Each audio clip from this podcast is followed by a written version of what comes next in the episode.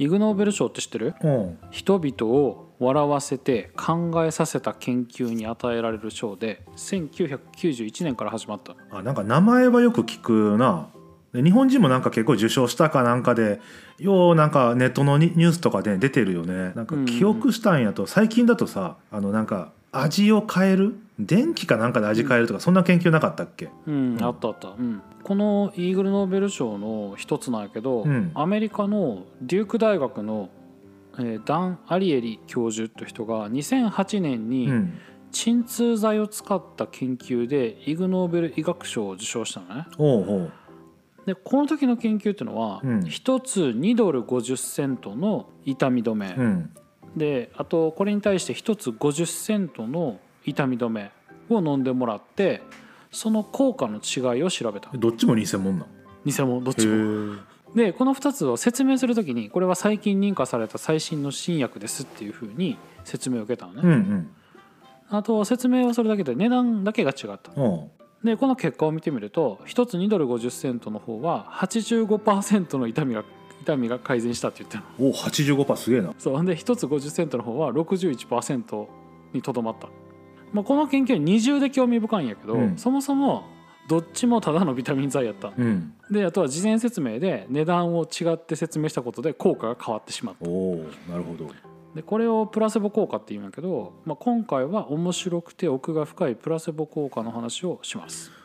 いやこの番組やるときにさ最初の方から「プラセボやろうぜ」って言ってたんだけどついに今回来たねプラセボがついに来たあーやねっとが楽しみにしてたわそれじゃあ、うん、始めていきましょうかね理系団健康論健康論理科団健康論は健康になりたい人事総務の最前線で働く嬉野とみんなに健康になってほしいアメリカの国家資格を持つカイロプラクティックドクターの中瀬子の理系男子2人が健康に関する基礎知識を紹介し時にはアップデートしてみんなで健康リテラシーを高めていく番組です皆さんこんにちはパーソナリティの中瀬子です同じくパーソナリティの嬉野ですよろしくお願いします話す方としても楽しみにしてたプラセボえっ、とこれさプラセボとプラシーボと2つ言い方があるんやけど世間にああそうね俺最初覚えたのはプラシーボだったよ英語読みはプラシーボなんやけどねうんえじゃあプラセボは何読み 日本語なんじゃない日本語和製英語ってことカタカナ英語のような気がするなへえでもなんか本とか見るとプラセボの方が多いからもう今日はプラセボにしますそうやねなんかもう最近プラセボって言ってる方が多い気がするわうん多分カタカナなんかなんかさ俺思うんやけどあのカタカナ英語としてさ輸入するときにカタカナに誰かが変換してると思うんやけどうんセンス悪い よねほんまに聞こえたまま変換せえよと思うもんそうやなめっちゃセンス悪い例えばビタミンだってさ、うん別にバイタミンって言ったらいいやん、うんみたいなねそうアメリカなのかえあイギリスはでもビタミンかそうだからそのじゃあアメリカから取るとイギリスから取るってもうちょっと統一しとけよと思うけどねあれウイルスもそうだよね日本語でウイルスって言うけどバイラスっていうよねそうそうバイラスがあ英語読みだけどじゃあバイラスでええやんと思うけ どねまあな何語かがウイルスって言ってんのかなじゃあどうなの字面だけで判断してんのかないや聞いた感じじゃないその時に翻訳した一番最初の人がそういうふうに聞こえたらそうなるんじゃないああそういうことをまあ何にせよみんなセンス悪いなと思うねうん 俺にやらしてくれと思う名付け超重 要だなでもプラセボの話なんやけど、うんプラセボの語源っていうのはうんもともと喜ばせるっていう意味があって、うん一番古い記録は1785年に患者の利益よりも喜ばせるために与える薬剤っていうふうに使われた記録が残ってるっていう感じへえ喜ばせるってことかえじゃあなんか効果があったってこと、うん、でなぜか偽物の薬を飲ませても効果が出ることがあって偽の薬の効果っていうふうに書いて偽薬効果というふうにも呼ばれるのね。でこれ錠剤とかだけじゃなくて生理食塩水を例えば注射をしたりとか、うんお腹を切ったりとか、うんあとは腹腔鏡のためのちっちゃな穴を開けてでそれ穴開けるだけでそのまま縫合するこのプラセボ手術っていうのもあるし、うんあとは放射線を当てるふりをしてただ光を当てるだけのプラセボ放射線っていうのもあるで看護師の友達にも何回か聞いたことあるんやけど、うんあとはその指座薬っていうのがあるんやけどなんかのプレイじゃんそんなのもいやでもこれ別にそんな、うん、まあ茶発すもりはないんやけど例えばその座薬って結構きつい薬やからう、うん、座薬をもう入れてくださいっていうふうにもう痛みがすごくて、うんうんうんまあ、それでもその1日の許容量を超えてる時にうん指サックをして指を突っ込んで座薬入れましたよって言ってで患者は安心してなんか聞いた気がする っていうそういうことうんかえ何じゃあこれままともな医学用語ってことああうんと医学用語なのかな、まあ、この現象を指す言葉やと思うけうどん偽薬効果っていうのは、ん、医学医学用語っていうへね研究用語っていうかねなるほうんどね、でこのプラセボ自体の定義なんやけど、うんプラセボって言った場合はそのプラセボの薬のことを指すのね、うんでそれによって起こる効果のことをプラセボ効果っていうのね、はいはいうはん、でまずプラセボ自体の定義っていうのは、うん有効成分が含まれてない薬剤によってであとはプラセボ効果っていうのは症状の改善とか副作用の出現が見られること、うんプラセボ効果じゃないかこれっていう最初の記録っていうのは第二次世界大戦の時にいうんあの手術用の麻酔が不足してて、うんそれの代わりに食塩水を用いたっていうものすごく怖い研究ってことがあったんやちけょどっとだって それき聞いてるだけだったらきあのそんな麻酔聞くように思えへんねんけどいくらプラセボだっつってもそうようね、んででこの時に麻酔薬の使用と同じだけ同じだけというか同じようにショックを避けられたっていう出来事があったのねへえほんでそれをきっかけにしてアメリカの麻酔科医のヘンリー・ビーチャーっていう人がうんプラセボ効果に関する論文を書いたっていうのが始まりとされてますなるほどじゃあ最近なんや結構、だから有効成分が入ってないのに効いてしまうという不思議な効果のことで、うんまあそれ以降ねこれってそんなん嘘ちゃうかとか思われてたりうんまあ、逆に研究に利用されたりあとは研究の邪魔してきたりうん、でその効果を逆に利用されたりして今今に至るってことなのね なるほどねまあさっきも麻酔の話してたけどじゃあ俺ら普段なんかそんなようわからん怖いことでや医学とか受けてんのかななんかちょっと怖くなってきたんやけどそうでもさプラセボ効果っていうのを使うっていうプラセボ効果っていうのはさ薬の開発には必ず絶対に必要でうんでなんでかっていうと薬の開発にはさ大体20盲検試験とか、うんこれダブルブラインドテストうんとかあとランダム化比較試験とかそういうのが使われるねこれはあの年齢とか性別とかを合わせるのがすごく大変やからくじ引きでグループを決めたりするでまたはその2つを組み合わせたりするっていう方法が一般的に用いられてるなるほどじゃあもう実験計画の中にプラセボが入ってんねやな絶対なそうプラセボを想定してるおーしかしささっきの話でさかっこいいよねダブルブラインドテストってさめっちゃこう RPG でさ使いそうじゃん攻撃をこう避けたりさ分身したりみたいな感じでさ、確かに魔法っぽい名前よね、うんほんでまあなんでさこのプラセボを使うかっていうとまずその薬の効果を試す時に、うん、と有効成分の入った薬と有効成分の入ってない薬を用意してで患者も処方する医師もどっちもどっちが本物でどっちが偽物か知らない状態でテストをするっていう方法が、まあ、どうしても必要になってきてこれは何でかっていうとできるだけ客観性を担保するために行うよね。うんまあ、これは二重盲検テストなんやけど、まあ、この客観性を担保するっていうことが実験とか研究にはめちゃくちゃ大事ででもいきなりこの方法にたどり着いたわけじゃないよね。うんうん、で世界で最初の、えー対象臨床実験が何やったか覚えてる第二次世界大戦のやつあ違うかえー、何、えー、マジ何やったっけ俺ビビタミン C の時言ったけどなえー、 覚えてない何解決病の話そうよ嬉野と同じように覚えてない方はもう一回ビタミン C を聞いてください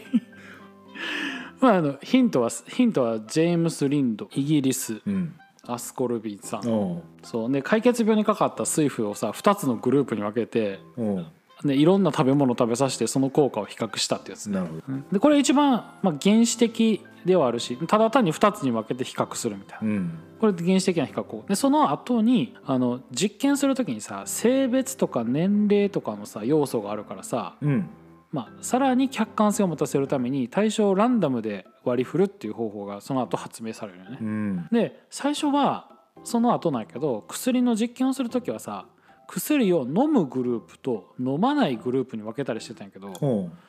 それだとさえっと飲む飲まないで条件がちょっと遠くなるよねうあ確かにねそうそうだから見た目では薬でも有効成分のないものを使おうということでこの時にプラセボが考案されたのうんでその後さらに処方する側とか処方される側の先入観を排除するためにえー誰が誰にどっちを処方したか分からなくするっていう二重盲検試験っていうのが開発されてうる、んまあ、こうやってね我々のその先人たちは知恵を絞って実験の方法をアップデートし続けてきたよねここで難しいのは、うん薬にはプラセボ効果があるっていうのが分かってるから、うんこの薬が有効ですよっていうふうにあの証明するにはさ、うん有効成分の入った薬がプラセボよりもずっと効くっていうのを証明しやんとあかんだよね、うんそうじゃないとさ「えこれどっちもプラセボじゃないの?」みたいなうんっていうふうになってしまう、うんだからその効く薬っていうのはプラセボ効果を飛び飛び抜けてもっと効かないとそれは効くって証明できないですよっていうふうになったよねへえだからそれぐらい重要な要素だしすごい逆に言ったら厄介な要素でもあったわけよねいやーすごいノイズだねプラセボ効果っつうのはねこんだけ強力やと、ノイズうんノイズじゃんだってちゃんとした薬に対してめちゃくちゃでかいノイズが乗っかってるわけでしょ効くかどうか分かんないっつうんでで片や効いてしまったりねねほんでさ、うんまあ、嬉野がね例えば何かの病気にかかりましたと、うんでその病気の権威と言われる医師の診察を受けてうん「嬉野さん僕はこの病気のエキスパートです、はいどうか任せてください」はいはいって言って、まあ、薬を処方される、うんで嬉野はその医師の指示通りに薬を飲んで、うんやがてその病気が治ります、はいで最後の診療診察の日にさそのお医者さんが「嬉野さんすいません僕はあなたのこと騙してました処方した薬はただのブドウ糖のタブレットだったんです」ってもし言われたら嬉野どう思うえどう思うやろないや治ったんは治ってよかったなって思うからえじゃあ結局何が効いてこれ治ったんやろっていうふうに考えるよねあーその怒るとかじゃなくて別にうんだって治ったんでしょあーうん治った治った、うんでも治ったってことは何か原因があるわけじゃんそれって何やったんやろうなっていう話あー結構冷静な反応やんねうんだってさ、まあ、結果論治ったからいいけど治らんだかもしれんや んそうやねそう、えでも多分多分治らなかったら、うん、この薬偽物ですって言ってくれないから多分ああ、うん俺の体力がダメだったんだろうなって思うで しょあそうそうやねまあそういうふうに思うのは自然よね、うん、でもさこれってなんていうのプラセボを使った研究っていうのは常に倫理とのジレンマが発生するよねうんどというと例えばさうんもうこれ治療法が確立しているっていう病気があったとしてうんじゃあそれに効く薬ってもう分かってんのにじゃあ偽薬を使ってさらに効く薬の研究してもいいのかとかさああもしじゃあリスクが低いんやったら従来の薬と新薬を使って比較実験してもいいんですかとか、うん例えばプラセボが本当に許される倫理的に許されるのはまだ確立した治療法がない時に限られるんじゃないですかとかねあーなるほどそういうんかほらコロナのワクチンってさメッセンジャー RNA ワクチンじゃないですかで、うん一方でそのメッセンジャー RNA ワクチンって昔から技術としては理論としてはああるわけでさじゃあそれをインフルエンザとかに使えばもっと効くんじゃないかって言われてたじゃんこれもでもそこってうん今のインフルエンザワクチンがそこそこ効くから本当にじゃあやっていいのかどうかっていうとこなのかなそれと似たような感じそうそううんそうそうそうそれは結構ポイントついてると思うねそれって倫理的に本当にいいんですかってういう、んそうだからうん今はオープンプラセボっていう考え方があ るねオープンリーチみたいな 麻雀のあごめん全然違あうけど 違うまあこれは、おもすごい面白いんやけど、うんプラセボ薬をうんプラセボですと患者に公表してそれでもいいですねって言って許可をもらってから飲んでもらうっていう方法なの何何その実験 あの今からあなたに飲ませるのはアメちゃんですって言ってこれで治るかどうか検査してくださいって言うんでしょいやそうです そんなん意味ないんちゃうさすがにいやいやでも、うんそのオープンプラオープンラベルプラセボっていうのは、うん多くの論文でその効果が確認されてるのねどういうことまあ実例いいっぱい実例があるんやけど、うんそのうちの1個だけ紹介しようと思うんやけどこれ結構比較的新しいやつ、ねはいはいはえっと、2022年に発表されたアメリカの論文だけい。うど、ん。えっと子供がよくかかる機能性腹痛うん。これはねあの内視鏡とかで見ても異常が見つからないのにあのお腹が痛くなったりとかもたれたりする症状、うんうん。あとはあの過敏性腸症候群っていうこれ腸の運動機能の異常があって下痢とか便秘が長期間にわたってるうん。この病気この病気っていうのはまだ最適な治療法は確立してないのね。うんうん。でこの治療法が見つからない理由の一つっていうのは臨床試験をしたらプラセボ効果が出すぎてうん。有効成分を特定するのが難しいのはつまりその偽薬とこれ効くんちゃうかなって処方した薬の差が全然ないい。うん。じゃあこれこう逆転の発想でプラセボをそのまま利用したらどうなるんかっていうことで、うん。実際にこれプラセボ薬ですって言って説明をしてからうん。実験をしてみたら、痛みを感じる頻度とか鎮痛薬を服用する頻度が優位に下がったっていうねそう,、まあ、そういう研究があるんよね。でこう似たような研究っていうのがたくさんあって、うん鎮痛剤とか、うあん。とはパーキンソン病の人とかにも、うん。オープンラベルプラセボっていうやつで優位な結果が出てるっていうのが、うん。論文が結構たくさんあるんよね。へーでそうオープンラベルプラセボの効果は無視できないレベルで確認できるでもなんで効果があるのかとかどんな病気に効くのかっていうのを詳しいことはさらに大規模な実験が必要で今後の可能性に期待するっていう結論で締めくくってる論文が多いなんかもうスピリチュアル的な話今回は。スピリチュアルじゃ ないなんか不思議な効果の話でもうとにかく知ってようが知ってまいが一定の効果が出るっていうの、まあ、出てしまうってことだねおーなるほど、まあ、確かに患者としてもさ治ったらいいよねっていうのあるんだけどなんかすごい不思議だよね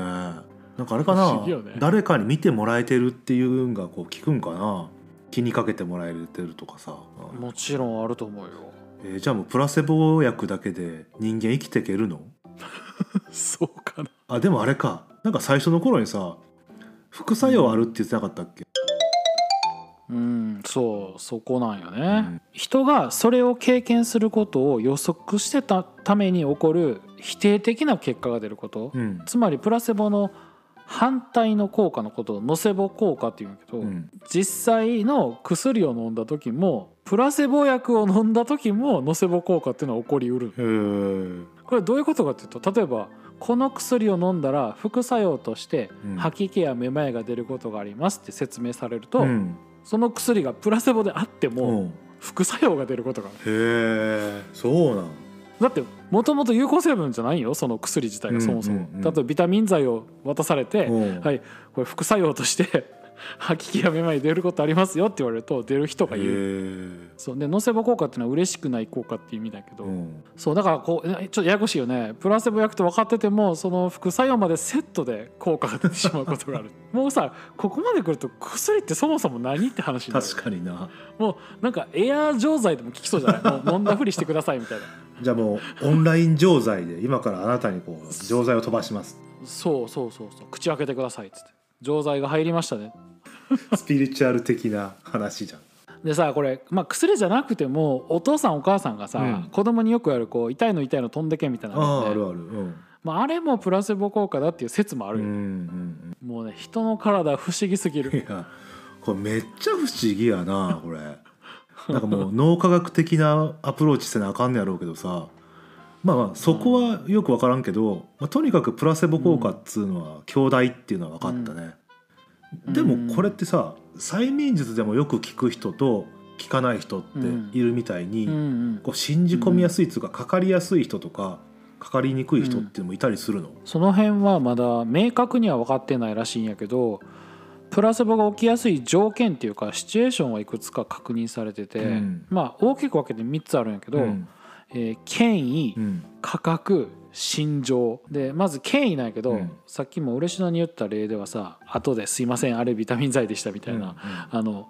まあベテランの医師と研修医って事前に分かってた場合、うんその権威に対する期待値が違うよねたとえそれが同じ薬でも偉い人とか経験の豊富な人とか、まあ、有名誰でも知ってるような大学の大学病院の教授とか、うんこの業界の第一人者ですみたいな人の場合やとプラセボ効果は出やすい、うん期待値が高いから、うんですとは次は価値よねうんあこれイグ・ノーベル賞の受賞した作品あの研究でも同じなんやけど、うん値段が高い方がなんかきありがたいような効くような気がしてあーなるほどまあ、あのこれってさ別に電化製品でも服でもサービスでもさなんか値段の高い方に期待値は上がるよねあるなどうしてもん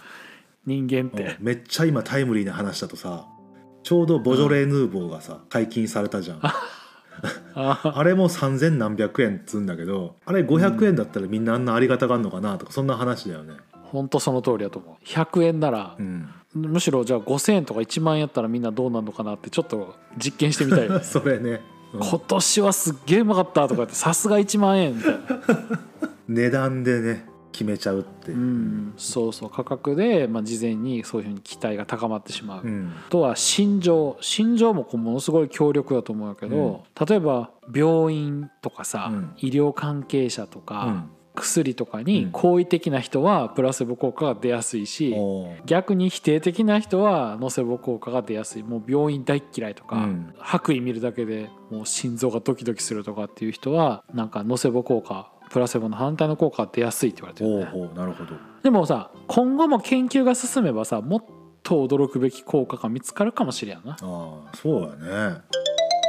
あそうそう薬で思い出したんやけどさ、うんもう今っていうかここ数年十何年とかさ安いジェネリック薬品ってあるよね、うんうんうんこれひょっとしてさあなたんジェネリックにしますかそれとも普通の薬ですかはたまたプラセボにしますかなんてさ言われちゃう日が来るかもしれんね、 そうやなまあ実はもうそんな時代に来てしまったんやけどねえ何どういうこといやプラセボ薬って誰でも買えるもんね今普通にえ嘘それってメントスとかそういう話麺と違違うう本気でえ薬局で買えんのあのバファリンの半分って何でできてるか知ってる優しさじゃあさ、うん100%優しさでできてるのって何か知ってるお母さんプラセボ 薬って箱に書いてあったえねバファ リンのいやブラバファリンじゃなくてプラセボの薬の箱に、うんこの薬は優しさ100%でできていますって書いてあったそれなんかのジョークグッズじゃないの頭の良くなる薬とかと一緒でジョークじゃないジョークじゃないジョークじゃないジョーク嘘で例えばいや例えば、認知症をね、うん患ってる方うんで、こう薬を飲んだかどうかわからなくうて、んで家族がさしつこく聞かれたりすることがあるよね例えば。あうあん、あーちょっと薬飲んでないんじゃないのみたいなのをさ、うんうんうんうん認知症を患った方が家族にこう言ってちょっと困らせるみたいなシチュエーションがあったとして、うんでそういう時にこのプラセボ薬っていうのを飲んでもらって、うんこう安心してもらうとか、まあ、そういう時に使うのおーなるほどそういう使い道があるんかそうそうね見た目はマジで本当薬みたいになってて、うんこうあの薬の入れも分かるあの錠剤とか入ってるさあーわかるわかるプチっうんてうんプチって出すタイプ、うんうんもう全然分からんよ見たへ目。ーで錠剤とか粉末もあるし、あとはシロップもある。うん、へえで中身がさ麦芽糖とかその糖類が入ってるのね、うんだから医薬品じゃなくて、えっと、食品扱いへーであ湿布もあるねあそうなんあのもう湿布もあるプラセボの湿布があのメントールとかが入っててうんこうヒヤッとするんやけど、うんまあこれあの医薬品じゃないから 雑貨扱いいやでも本当にそれは家族の優しさやねアマゾンで買えるよ普通に本当プラセボ薬ってしあの検索したらいっぱい出てくるさっきあの嬉野が言ったジェネリック医薬品なんやけど、うんこれはねプラセボ効果に苦しめられてるんあですそうねなのこの側面があるだってさ、うんジェネリックにした瞬間に、うんなんかこう効かなくなったような気がするとかっていうのは、うんもうすごい一般的に寄せられる声で、うんでさっき言ったさこの影響があるのでさ価格ってあるああそういうことか安いやんちょっうと、んうんうんで安い薬これ安いんですって言われたらなんか安い薬え効くのみたいな ほんでうん安い薬と思って飲むからなんか効果がちょっと出にくかったりとか本当は成分有効成分的には間違いないのに、うっんていうことがある、うんだからジェネリックっていうのはプラセボ効果にすごく苦しめられてるねうわでもさ実際ジェネリック医薬品が本当に体に合わなかった場合もあるやんかあるねうんありえるよね、うんだからそこを見極めるのってものすごく難しいはずえーそれなあすげえ難しい なでもそこってさ自分自身がそういう傾向のある人例えば価格に左右されやすいとか、うん安くてもいいものがいいとかいろいろ人のタイプあるじゃんうん、それを自分で分かってればさ防げるんじゃないひょっとしたら、うん防げるかもしれんよね、うん、防げるかもしれんやしでも実際これプラセボですよって言われてても聞く人がいるんやから、うんそれっていや俺は絶対そんなことないって言い切れるかなってちょっと自信なくなってくるねこれ聞いてるとね薬ってやっぱ何わからんなんなんやろなんかとても不思議なプラセボ効果について紹介したけど、うんあのさまあ今回プラセボのことをたくさん調べてて思ったんやけど、うん人間ってさ、うんこう体と心の境目ってないやんその境目はあるんかもしれやんだけどまだ多分見つかってないと思うね、うんそうだから全部含めてこう人間やし、うんまあ、全部含めて治療やんなであとはその信じることとかさ思い込むことが人の体の実体の部分に影響を及ぼすっていうのがさすごく大きいっていうのが分かるねでさ この目線で考えると、まあ、嬉野がちょくちょく言言ってたあのエセ医学とか、まあ、根拠のない生薬とか、うんそういうもの全般ですらプラセボ効果を排除することは難しい近代医学の前の時代前前代的なこの医学っていうのは、プラセボ効果がもうそもそも医療効果の本質だったのかもしれないっていう学者もいるのね。そうだからもち詐欺とかさそういうのはもちろんあかんけど、うんあのプラセボ効果をさ逆に利用したらいいっていうさ考え方は僕個人的にはすごくいいと思ってて、うんうん、そう例えばくら薬だって、まあ、サプリもそうで健康食品とかもそうなんやけどもし、まあ、普通の食事もねもしそれをさ飲んだり食べたりするなら効果があると思って飲んだ方が絶対いいよね。そうね、うん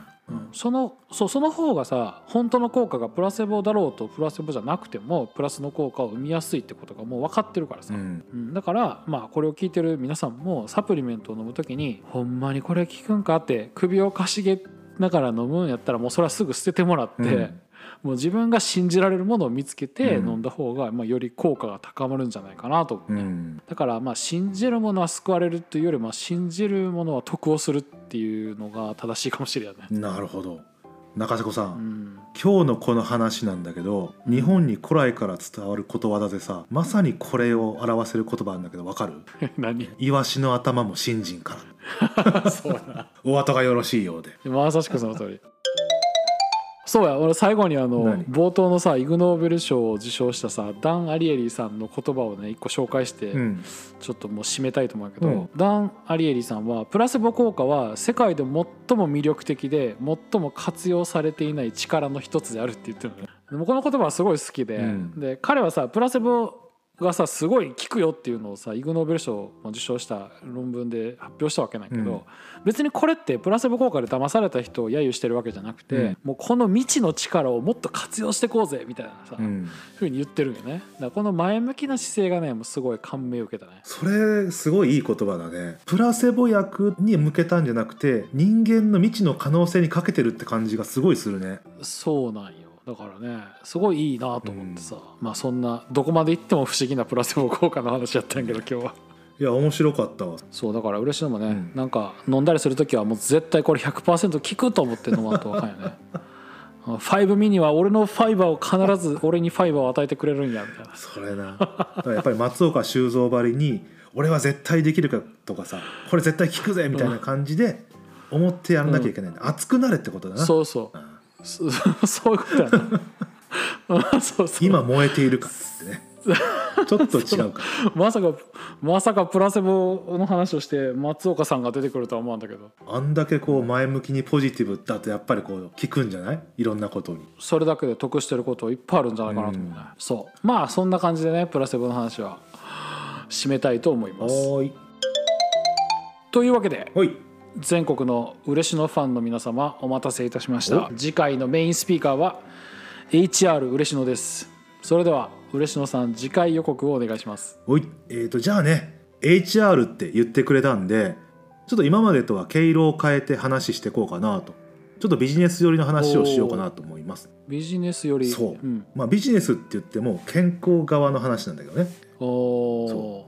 えそれは何の話えタイトルは秘密タイトルあいういういうタイトルはね「あなたはありのままの自分を仕事で出せていますか?」と題してうん新ビジネスの三種の神器の一つウェルビーイングこれについて語っていきたいと思いますんで皆さんどうぞご期待くださいおお